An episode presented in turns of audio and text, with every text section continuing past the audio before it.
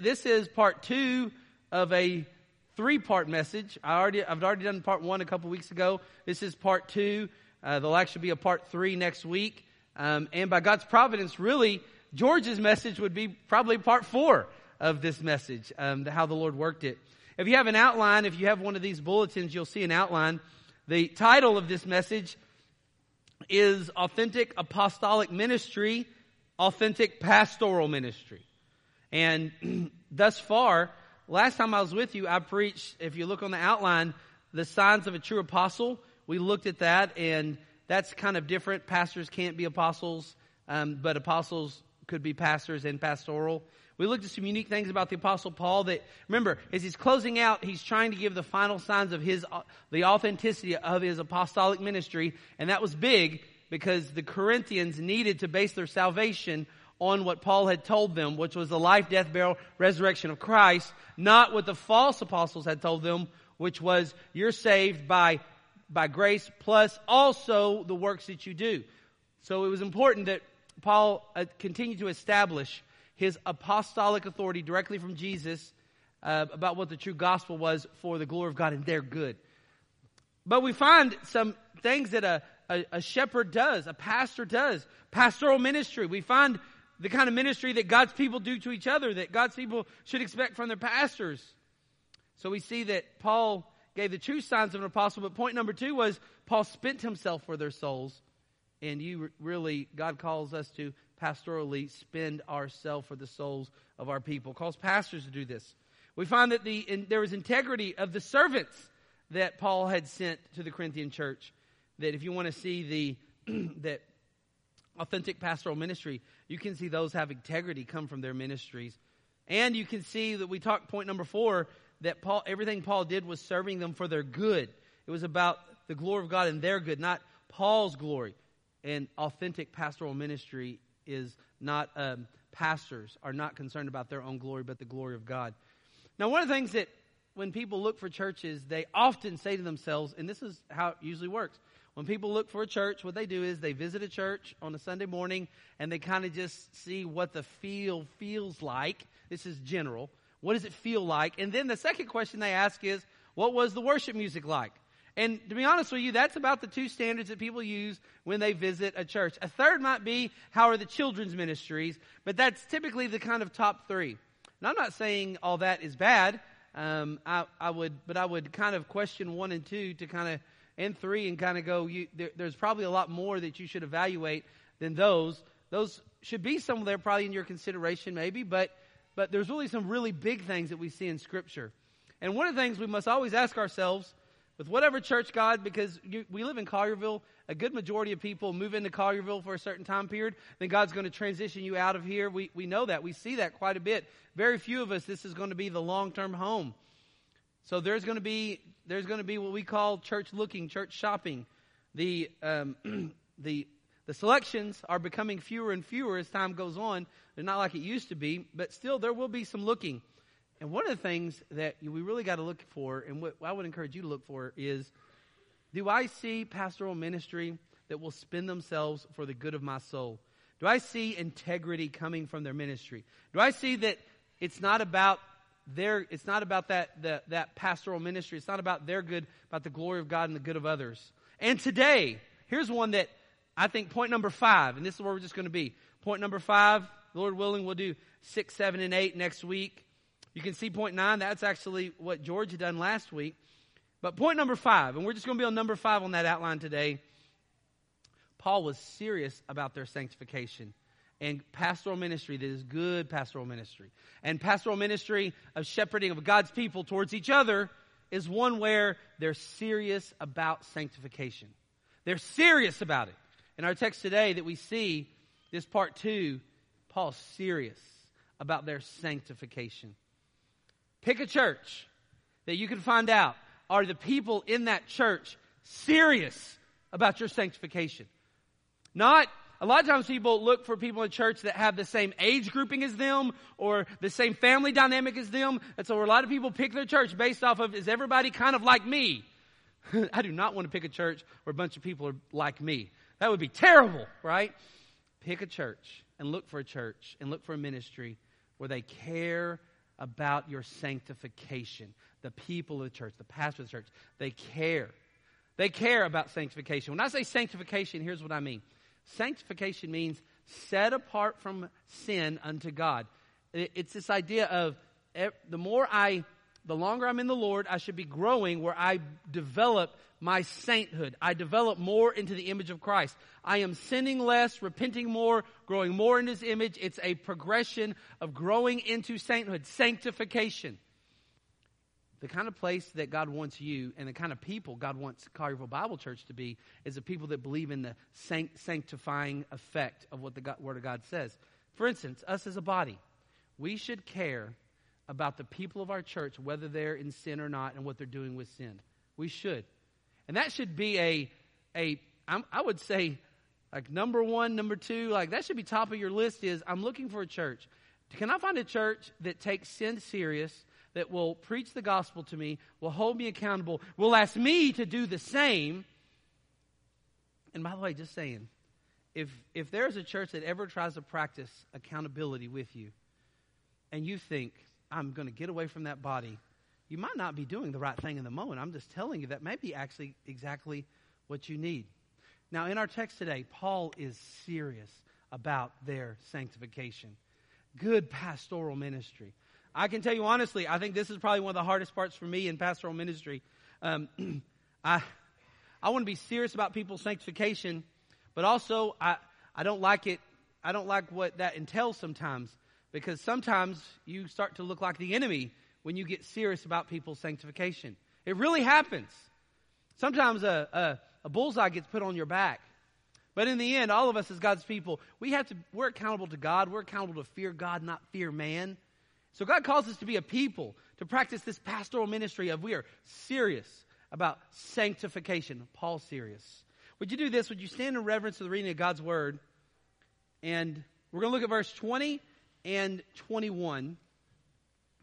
This whole kind of part two and three, this all goes from uh, chapter 12, verse 11 to chapter 13, verse 9. But today we're looking at 20 and 21.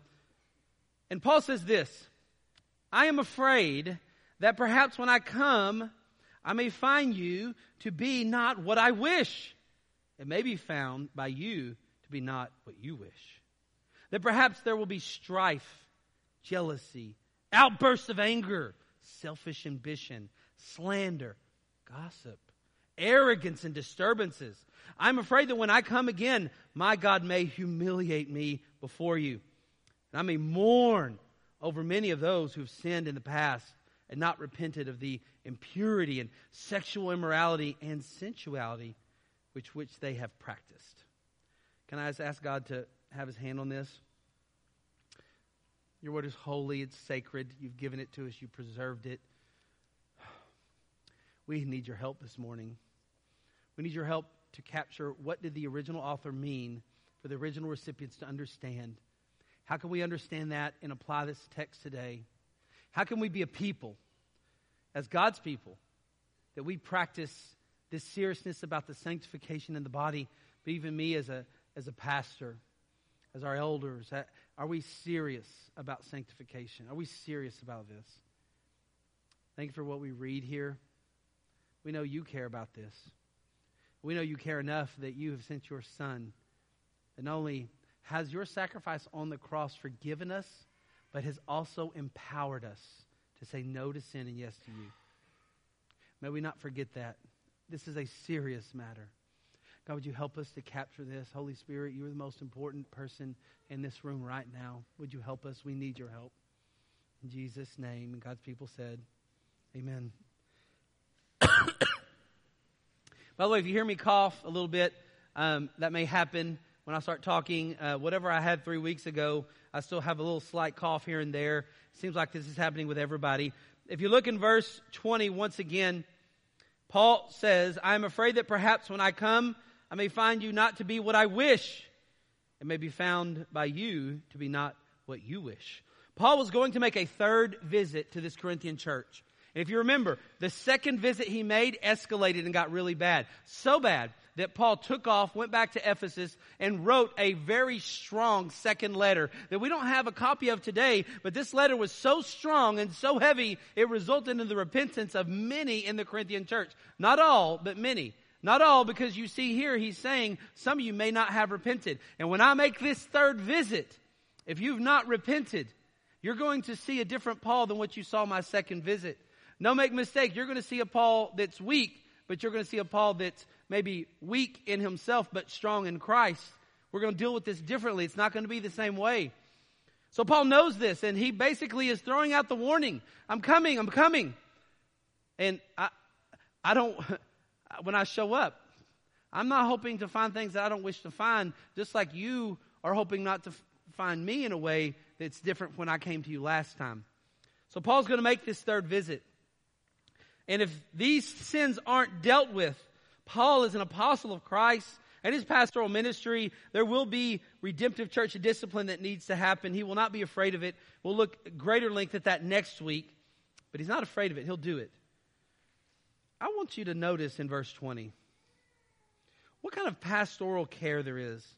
Where before he even brings the confrontation and he realizes there may be confrontation when he gets there, he identifies to them how difficult this is going to be. He says, I'm afraid that perhaps when I come, I may not find you to not be what I wish. It may be found by you not to be what you wish. What great pastoral even sensitivity that he is serious about their sanctification, but he's not a jerk for Jesus. He actually is saying, I need to prepare you, prepare yourself well. We're going to have a conversation. This is going to be a difficult conversation. Just as a great application for us. When we talk to each other about serious things, when we're serious about each other's sanctification, and we have hard things to talk to each other about, sin patterns and habits, I find many times it's good to let people know ahead of time. Like, hey, brother, I want to have a conversation with you. But I just want to prepare you. This may be a hard conversation, it may be an awkward conversation. It's going to be hard for both of us. As much as it's going to be hard for you, it's going to be hard for me. Sometimes you prepare people ahead of time. What a great principle. He's preparing them for a very difficult conversation. Even the second thing is the fact that he's actually telling them means there's some accountability. If Paul shows up and he sees what we're about to see in verse 20 and 21, but does nothing about it, that's going to kind of be an awkward exchange. So he already provides the accountability even for himself. He's acknowledging that this is difficult. He's actually even bearing his pastoral soul to say, I'm, I'm not just some hard outer exterior person. I, I have desires of what I'm hoping to find when I get there. Just like you're hoping when I come, it's going to be a great situation. But, but let this be known. I am serious about your sin. I'm serious about the sanctifying effect of what God has called us to and we will deal with this. But I want you to know, I wish, I, I, I'm wishing for something different, and you're wishing for the same thing. What great pastoral insight, what great pastoral care.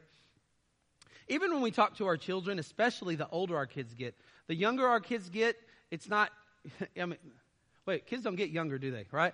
The younger they are, you know, does anybody have the Benjamin Buttons disease or anything like that? Okay. We don't know that. We don't know that. So the younger your kids are, there's not a lot of prep for that, right? When they're young, you pretty much have to carry out you carry out immediate discipline. There's there's not a lot of this, but the older they get, part of actually going after their heart, right? You've got a teenager, you're going after their heart. Is sometimes before you have that difficult conversation, there may be, hey, I got something difficult to talk to you about, and it's going to be a hard one. We're going to talk about this. I want to give you a chance to go before the Lord, get in your scriptures, and prepare yourself for this conversation. That doesn't, that's not the way it works in the younger years. In the younger years, you're appealing to the authority and discipline. As you get into the older years, you're appealing to authority, but first you're appealing to the heart. That's why you discipline a kid different at different phases and ages and maturity in their life.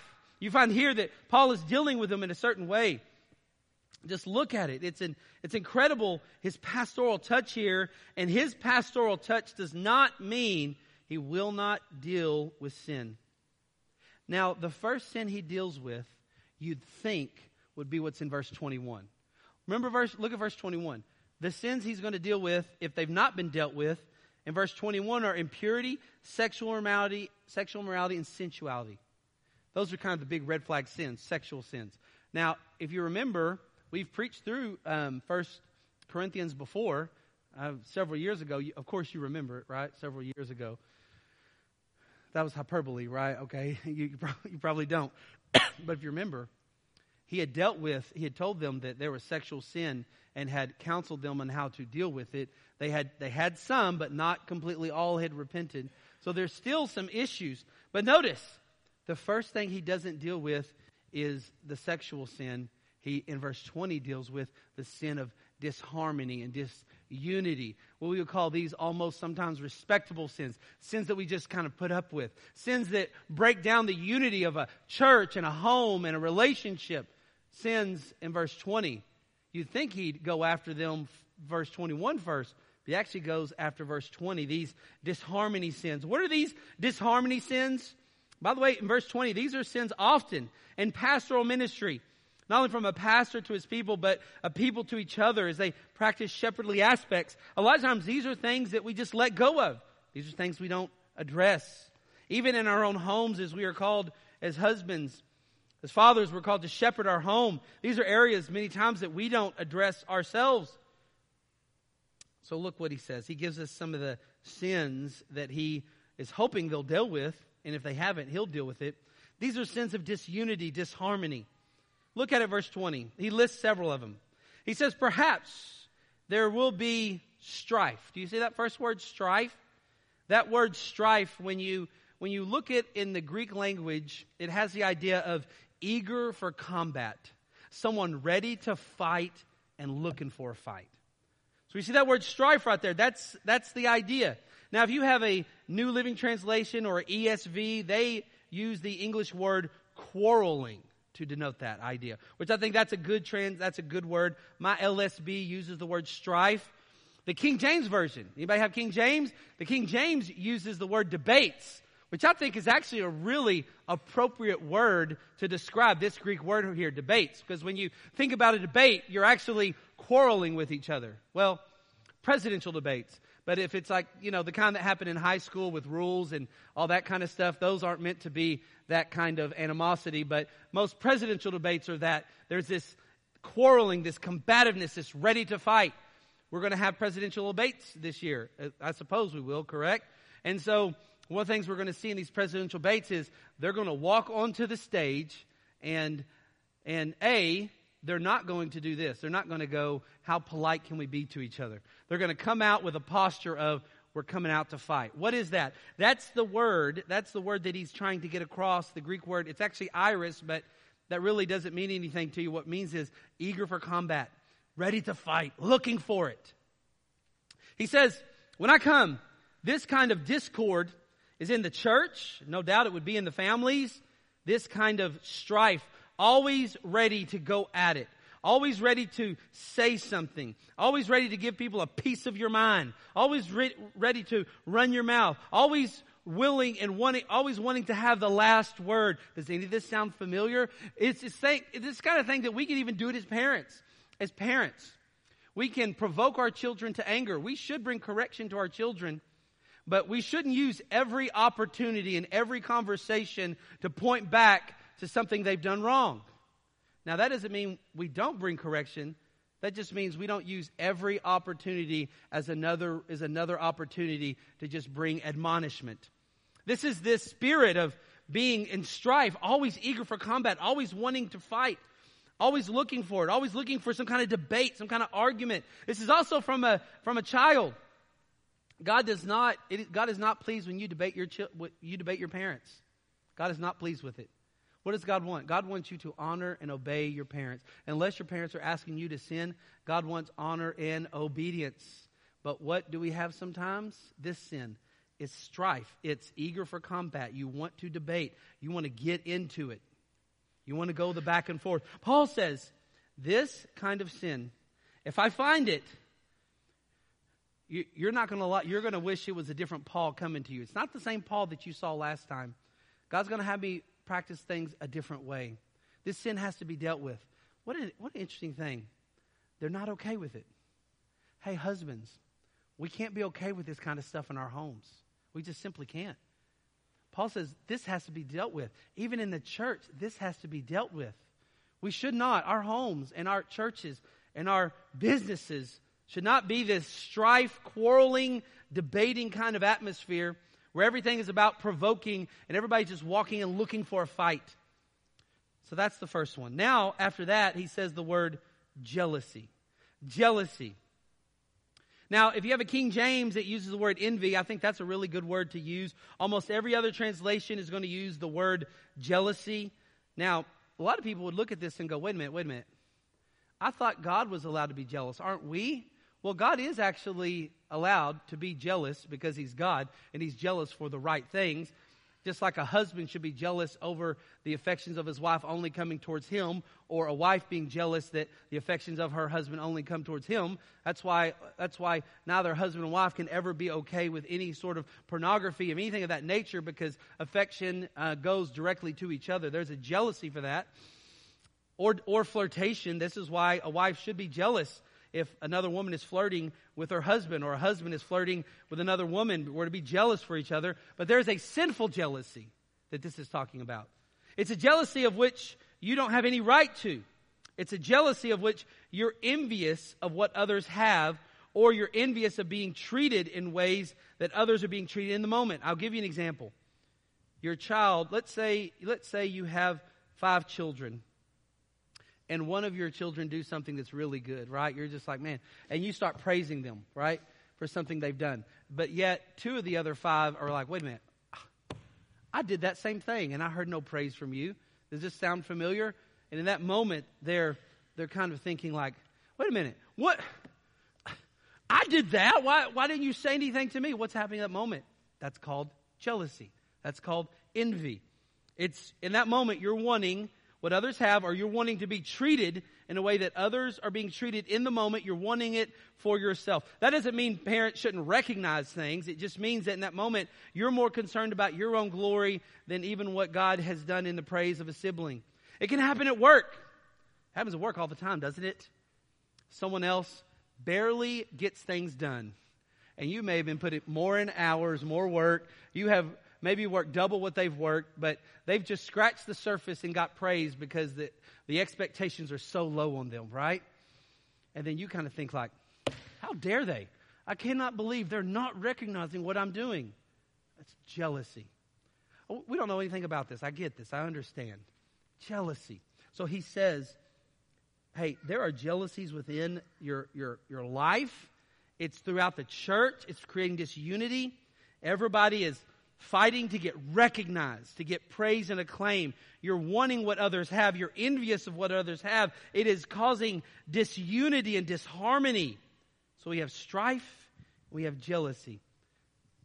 Already, these two, doesn't it already seem like these are sins that are kind of respectable, that in our own lives we just kind of pass over and think it's okay?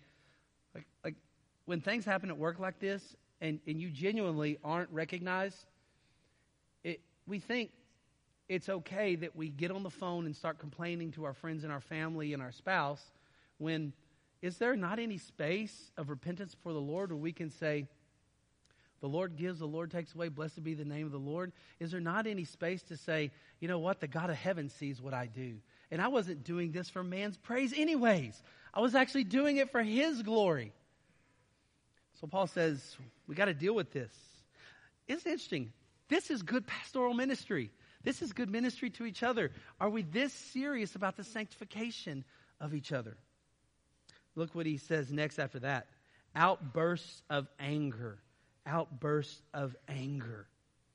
Now, the, the Greek word here used is thymos, and there's another Greek word used to denote anger as well, orgon.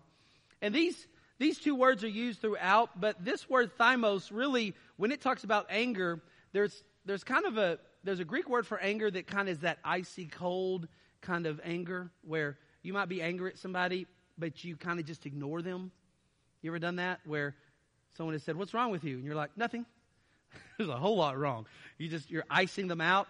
Then there's this kind of anger, thymos here, where it's this rage. You're exploding. You, you just can't take enough. That's why in our text, in our text it says, outbursts of anger. He says, here's what's happening. You are passionate and intense about your anger. This is what outbursts of anger. Now, if you have other versions, um, like the ESV NLT, it just says the word anger, which I think is not really denoting the passion that's behind this Greek word. This word has a passionate anger. It's that kind of blowing your top kind of anger, thymos. The King James Version, which I actually think, I, I should have brought my King James Bible in here today because I think the King James does a, a really good job with the words that it's using for its translation. It uses the word wrath, right? This wrath. That gives you this explosive, passionate anger. Other, other versions, like the message, which um, is, is, is not a good version for discovering what the Word of God says, but it is a translation, but it's, it's more of a quick reading kind of Bible. But he says something interesting in the message. It says, flaring tempers. I thought was strong. Your NASB says angry tempers. The NIV says fits of rage, which that's pretty good. The New King James Version says outbursts of wrath. Outbursts of wrath. What we see is this discord, disunity from a church to a home to society to work to all of life, right? Paul says we got to deal with strife, we got to deal with jealousy, and we got to deal with outbursts of anger. Let me say a phrase to you. Outbursts of anger are not okay, of sinful anger. Outbursts of sinful anger are not okay. I'm going to say it again. Outbursts of sinful anger are not okay. Parents, it's actually not right for us to yell at our children to try to force them into obedience, right? We discipline them, but we don't just give full vent and mock and ridicule. Do we understand? Fits of rage. This is this passionate temper flaring. It's also not okay. It's not okay. I'm telling you, it's not okay that a husband and wife would just give full vent to say whatever they want to in the moment and think, well, it's safe because where are you going to go? And think that God is dismissing the most vile and, and passionate, wrathful language to each other. How dare us? How dare us? Paul says, I'm going to deal with this when I come. This isn't an okay thing. Outbursts of anger. It causes disunity. This is something was happening in the church. No doubt it was happening everywhere else. What a great pastor, pastoral ministry Paul is doing. He's getting right at them. He's getting to the things that we often dismissed, like outbursts of anger. What's your average week like? What does it look like? How many times in a week does an outburst of anger happen? How many times does an outburst of anger happen just on the telephone? You ever notice how how much of a mean cuss we can be on the telephone, and then and then someone else, you know, I'm sorry, how mean of a cuss we could be acting towards people, then someone calls us on the telephone, and what do we do? Right? You know, hello, right? We change ourselves instantly. Outbursts of anger. Men, you ought not be yelling at your wife in this kind of way. And if that's what you've done, it's really time to repent before God and repent to her.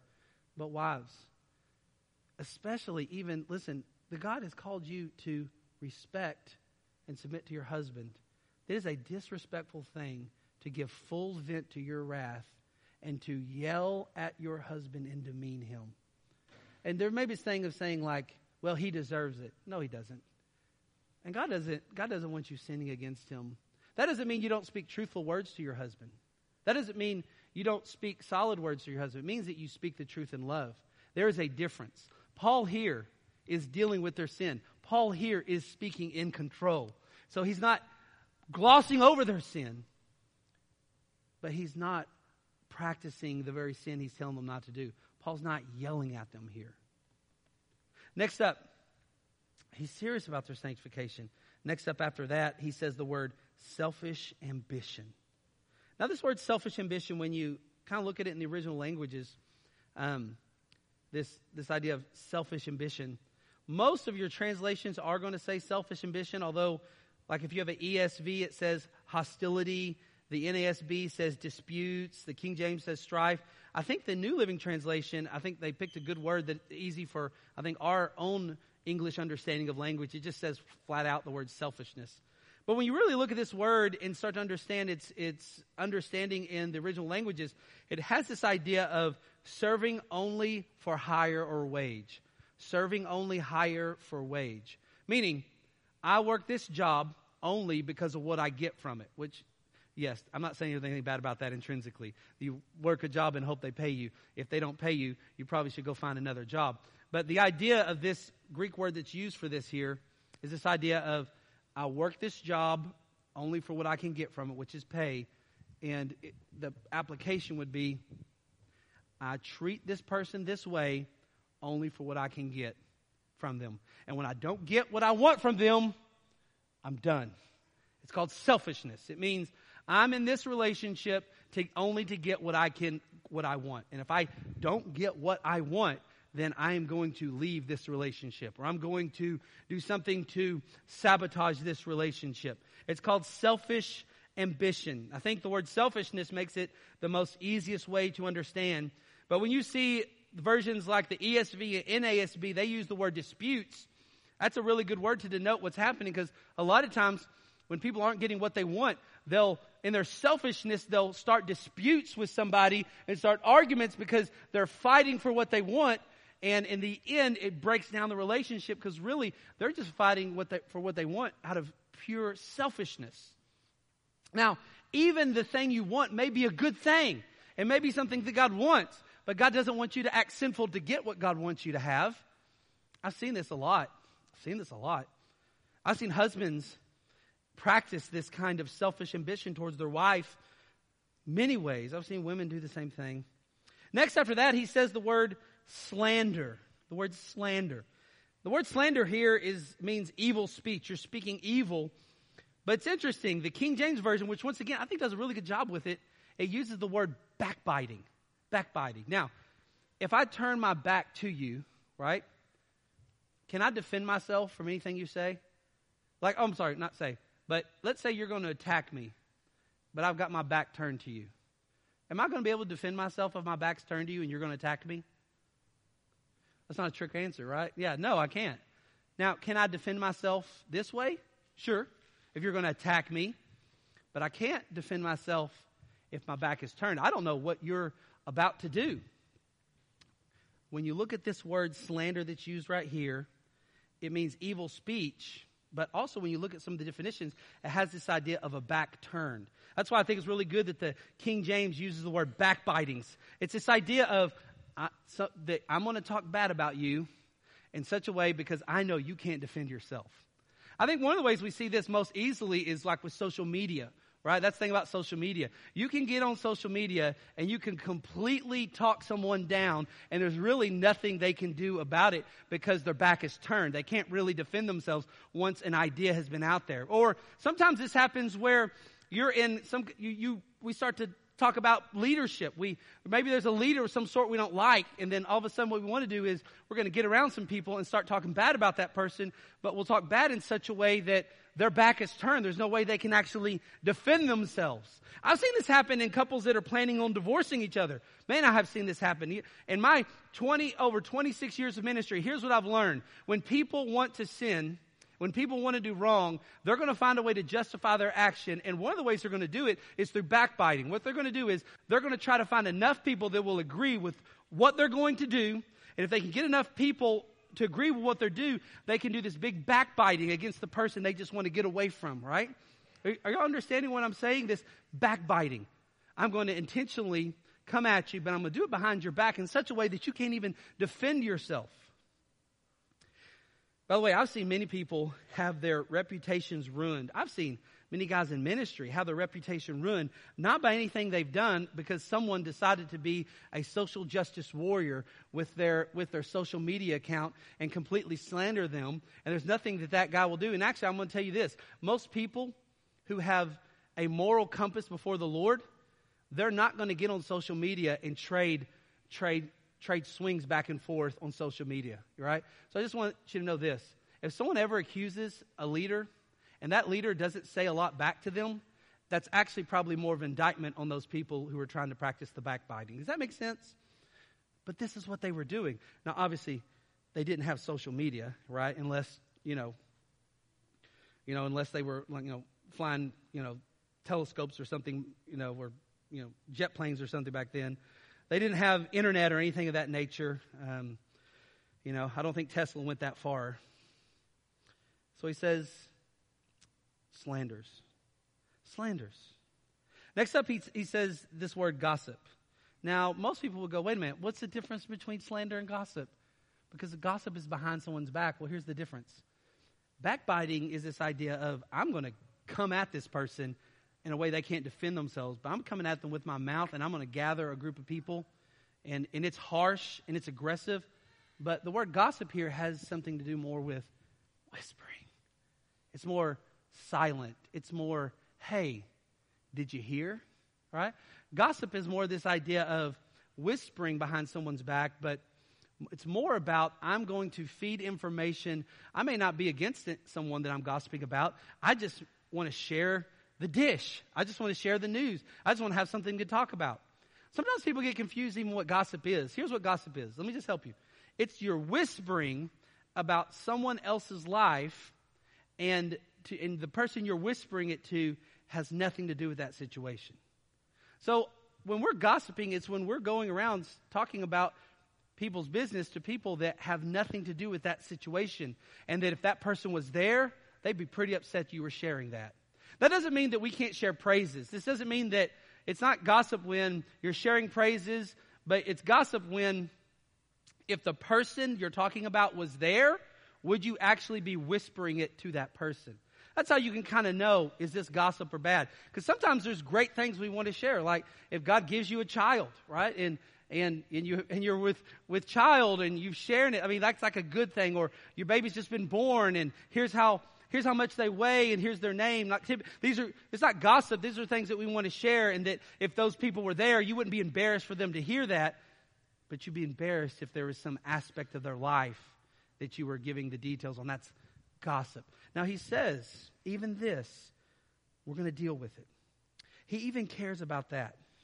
Next is the word arrogance arrogance. Are we okay? Are we okay? Are we good? Arrogance. This word arrogance has this idea of a swollen head. A swollen head. Your ESV uses the word conceit. Um, the, um, the message uses the word swelled heads, which I thought was very strong. It's this idea that your opinion is always the right opinion and that you're the most important person in the room. You are full of yourself. And if anybody has an opinion that's different from your opinion, they're automatically wrong and you're automatically right. It's a person who can't do Romans, I'm sorry, Matthew 7, which is look at the log in your eye before you take the speck out of your brother's. That's a person who is arrogant. It means that you've got a swollen head. You are always right. You are rarely wrong. Now you may be wondering, how do I know I'm a person who's arrogant? I'll give you a foolproof test to know today, I can give you, I can help you right now to know if you're an arrogant person or not. Y'all ready? No, y'all don't, y'all don't want to hear it. Y'all don't want to hear it, do y'all? Okay, I, I, I'll give it to you. Here's how you know you're an arrogant person. If you've never said to anybody, I was wrong. I sinned against God. I sinned against you. Will you forgive me? Or you've never even said, I'm wrong with no buts. A lot of times we'll say, I'm wrong. I was wrong, but only because you did this. No, no, no. You're still arrogant. It's, I did wrong. If that's never happened, as a parent, if you've never said that to your children, if you've never had to say that to anybody, if you've never said that, guess what? You're arrogant. You have a swollen head. Paul cares enough about them in his pastoral ministry that he says, We're, we're going to deal with this. This is not okay. This is not a respectable sin that God wants you just to, that God winks at. Last in verse 20, disturbances. Disturbances. Your King James says the word tumults, which I think is a really great one. It's the idea of an insurrection, mob violence, a revolution. It, it means that basically the people that you've been backbiting, you go and gather a mob to come and backbite against those people. It's not just you. You got to get other people on your side. You got to get consensus from others. If others agree with you, then obviously you've got to be the one that's right. So a disturbance is a, you're creating this mob violence. You try to get people on your side. And if you can get enough people on your side, you can do whatever you want. I even had one person tell me one time, um, I was talking to somebody and they were debating me about the issue of homosexuality. And the person had told me and said, Hey, have you not noticed that our country has legalized gay marriage. And um, so, you know, you're obviously wrong. And I was like, well, just because the just because more people say it's okay doesn't actually mean it's okay. God has said something different. And by the way, I'm not trying to be ugly or nasty by saying anything like that, but that's the idea. It's disturbances. You're gathering a mob, an insurrection, a revolution to get people on your side, to get what you want, and you're going to come at especially the people that you've already been doing the, the you know, going after them through their back. Paul says, I, I, I am serious about your sanctification, guys. When I come, I wish to not find this, right? And you're going to wish I don't find this. And we got to take care of this. Why is this? Because when God saved you, it was more than just giving you a ticket out of hell into heaven. You get that, but you also get Him now. You get the power of the resurrection. You get a transformed life. And I find it interesting that He decides to go after verse 20 before verse 21. When in most of our lives, we care about verse 21 and we'd wink an eye at verse 20. Look at verse 21 and then we'll be done. Hey, great job, guys. Y'all doing so good. he says this I'm afraid that when I come again, my God may humiliate me before you. Now, this word humiliate, also when it's used, it also means the word humble. And what Paul is saying is, when I come, if you're still in those sins, but even in verse 21, because we've dealt with this, we've talked about it, we've talked about it at length. If there's still some that are dealing with this area of sexual morality, man, it's going to be humiliating. It's going to be humbling. It's one of these things where Paul's saying, You are a direct representation of my discipleship towards you. And when you walk in this, it, this is a hard thing to take. Just want to know this. Everybody that's ever poured any amount of discipleship in you your sin affects your relationship with God, your relationship affects others, and it also affects those that disciple you. And if you're discipling people and you don't care about sin in their life, then you're not being a really good disciple, right? A disciple maker. So he says, I'm hoping that it isn't like this. When he, he, when he came the second time, guys, that's what this was like. He's saying, I hope it's not going to be like that again. Even notice this. He says, Before you, that I may mourn what kind of pastoral care does he have? He mourns over their sin. Oh, that God would give Collierville Bible Church in its body where we would mourn over people's sin. When we know there's sin in our body, we would mourn of it. When there be sin in our children's lives, we would mourn over it. As children, when we see sin in our parents' lives, we would mourn over it. And not only that, look what he does. He says, that I may mourn over those who have sinned in the past and not, what does he say? Repented. That word repentance means change of heart that results in change of life. It's a both and. So he says, I mean, here's the deal. You know, a lot of times we're okay as long as a person doesn't do the action anymore. I mean, have we ever been like that with our kids? Where we've, there's been things that we've asked them to do, and we've kind of gotten to the point where, like, if you're, even if your heart's not in it, don't care. Just do it. Paul's saying, I want big repentance. I'm, i want God's repentance. I want heart and hand. I want the whole thing. I want the whole package together. I want to see that you've repented. And by the way, if you really haven't had the change of heart, then your repentance is a worldly kind of penance, but not a godly repentance. So he says, I want to see repentance. I want to see a change. And by the way, when we repent, it's not just in one area. Repentance is an all of life kind of thing. What pastoral care he has here. What, what seriousness about it, the sanctification that he would say, I mourn over your sin, and so much so, I'm not okay that you just have some kind of shallow worldly penance. I want repentance. Now we end with this. He then does name the sexual sins. He uses the word impurity. Y'all see that first word, impurity? That word impurity means a sexual filthiness from the motives, from the inside. It's this idea of it's before you get to the action, it's just the all of thought kind of life. Now, the message actually uses a phrase that I think actually is really kind of interesting. It says, the pigsty of evil. It means you kind of in your soul love to sit in the sin of sexual morality, and it's, it's in your soul. It, it becomes, it's all so important. And I'll tell you where I see this. Um, you'll see men who, now, man, there's so many like great online um, accountability things that you can do now. But here's what I'll see I'll see men who will go to other men and go, hey, man, could you be on this um, this app with me and it's going to look at my phone and everything like that. And, and that's really great, right? Um, and I just need some accountability. And this is really great.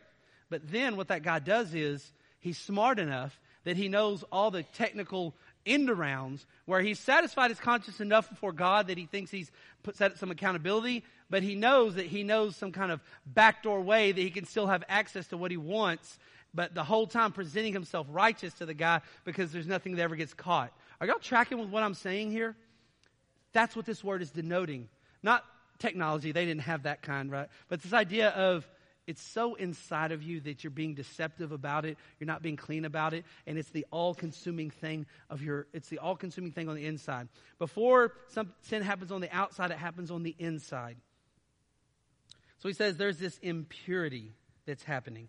And by the way, how do you know there's impurity sometimes? I'll, I'll show you how you know. Is that if you ever have someone else who says that sexual morality is okay and says, come and join me, and you're just like, well, that's all I needed. Already, there was already impurity in your heart already going on. Then he uses the word sexual morality. This is the Greek word porneia that we get the word porn from. And let me just give you the easiest understanding of this word sexual morality. Sexual morality is anything, anything sexual outside of the marriage bed between a biological man and a biological woman. That's sexual morality.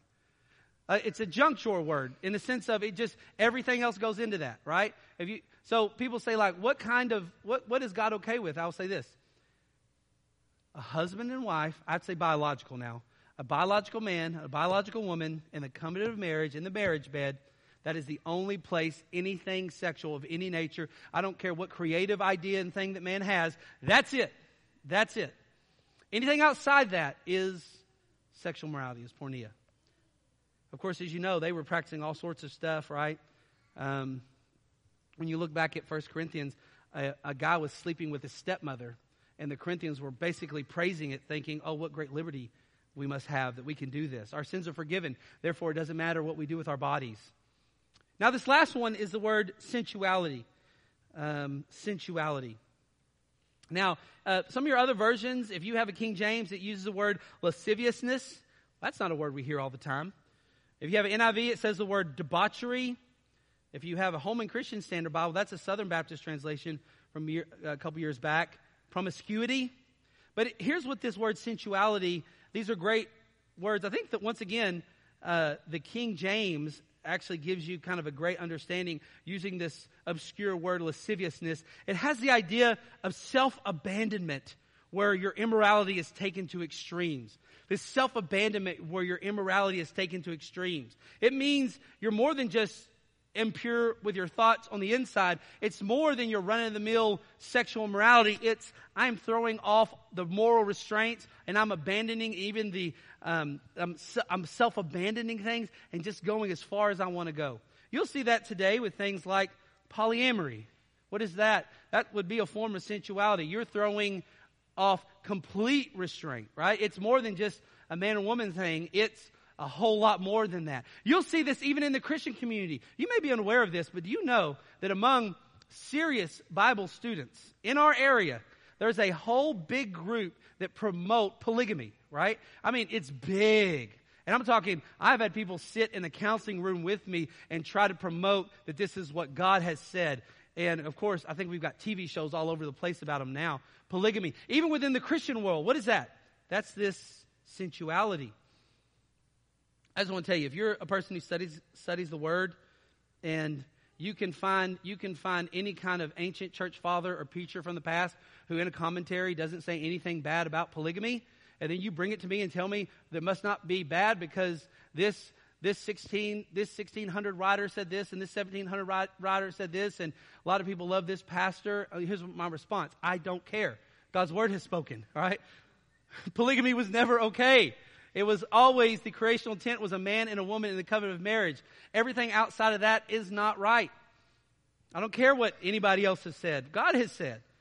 But that's this idea of sensuality here. It's this abandonment. We sometimes would use the word hedonism where hedonism is this idea you just throw off all restraints just to get pleasure for yourself. So Paul comes in and he says this I'm afraid that there's these things they've been practiced. Paul says in verse 13:1, we're not we're going to start with this next week, but notice what he says as we end. This is the third time I'm coming to you by the mouth of two or three witnesses every matter may be confirmed. Verse 2. I have previously said when present the second time, and though now absent, I say in advance to those who've sinned in the past and to all the rest as well, that if I come again, I will not what? Said we're going to deal with this. Why is that? Because he's serious about their sanctification. Oh, that the Lord would help us to be a church body that is serious about each other's sanctification. That we want to deal with sin in our own heart and life. We want to deal with it in our own homes. We want to deal with it in our own workplaces. We want to deal with it in our own church. That we're serious about this issue of sin. And why should we be serious about this issue of sin? Because when Jesus died for our, on the cross for our sins, he died for more than just the sins to get you into heaven, although that's true. But now your sins are forgiven. Why would we walk in rebellion when God has forgiven us and given us the power to say yes to Him and no to sin? That's the fullness of it.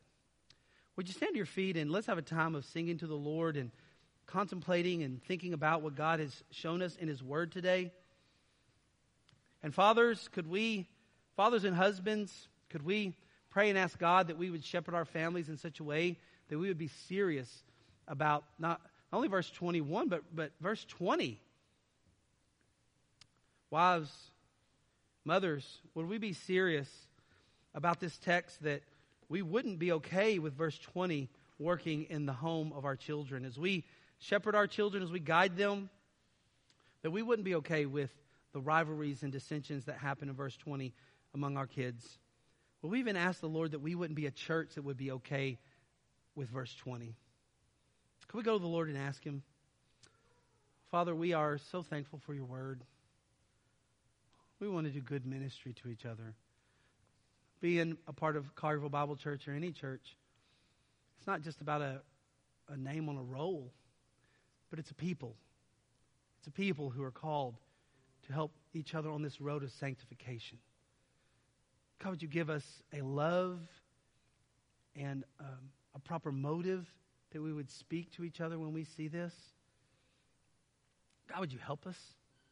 Would you let us not be afraid? Would you not let us not fear man, but fear God? God, would you help us? If someone's here and has never trusted Christ, they'll never be able to say no to verse 20 or 21 till they first bow the knee to you. Lord, bring someone to salvation today. May they trust you as Lord and Savior. Would you do a work now as we sing? Would you do a work as we take a meal together? As we take the Lord's Supper, would you do a work with this text today? In Jesus' name. If you're in agreement, God's people said, Amen.